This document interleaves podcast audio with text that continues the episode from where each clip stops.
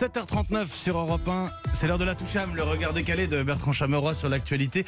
Bonjour Bertrand. Bonjour Mathieu, vous avez sûrement entendu parler des résultats de cette étude menée sur cent cinquante films français par la Ligue contre le cancer. Le ah tabac oui. est présent dans quatre-vingt-dix pour cent des œuvres, c'est énorme. Loin de vouloir interdire les clopes dans les films, la Ligue dénonce surtout cette surexposition, leur valorisation et s'inquiète de l'influence que le cinéma peut avoir sur les jeunes en leur inculquant l'idée que fumer est sexy. La Ligue contre le cancer propose, comme c'est déjà le cas pour les scènes violentes, que les scènes de tabagisme soient signalées.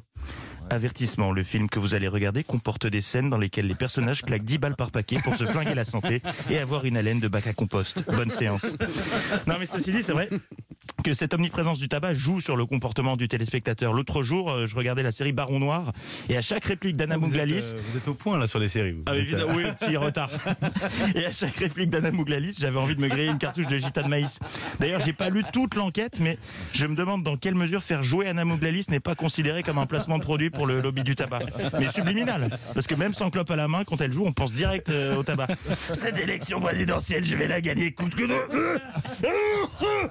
Bref, toujours est-il que le cinéma peut effectivement influencer certaines personnes. Je vous propose de découvrir un témoignage fort, celui de Gaëtan. C'est le portrait de la semaine.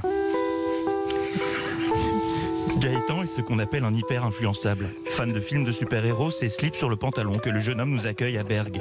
Installé dans le nord de la France depuis le succès de Bienvenue chez les ch'tis, il nous raconte aujourd'hui son calvaire.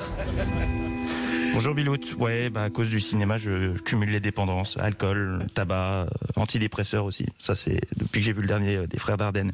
Ils n'en remontent pas à l'image, hein, mais sans Xanax, c'est dur de tenir le coup après le film. Sinon, j'ai lancé une procédure pour adopter Jonathan Cohen, François Civil et Calmerade. Je les vois tellement à l'écran que je pense qu'ils font partie de ma famille. Il n'y a pas un film dans lequel ils n'apparaissent pas, sauf mon film de mariage, d'où la procédure d'adoption. Puis j'ai plus de permis, quoi. Je me suis fait choper à deux cent dix sur le périph' avec Maquilla. C'était à la sortie de Taxi quatre. Aujourd'hui, je ne sais pas comment faire pour m'en sortir. Pardon, mais votre façon de parler, ça sonne un peu faux. Oui, ça, c'est à force de regarder des comédies françaises. Ça m'a influencé. Je joue mal dans la vraie vie maintenant. Et je vais voter R N aux prochaines élections.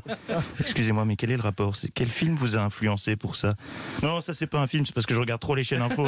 Ils reçoivent le R N tous les jours et ils ont l'air super sympas. Un témoignage fort. Merci, Gaëtan. La Toucham, c'est tous les matins à sept heures quarante. Et c'est sur Europe un. Merci beaucoup, Bertrand Chameroy. Euh, J'allais dire à demain, non, à lundi. Mais on peut se voir demain. Bien si sûr, ça vous fait peut, plaisir, vous hein. Faites quoi vous? On en, on en reparle après. On en reparle après. Et sinon à dix heures, Philippe Vandel, Culture Média évidemment. Il est sept heures quarante-deux.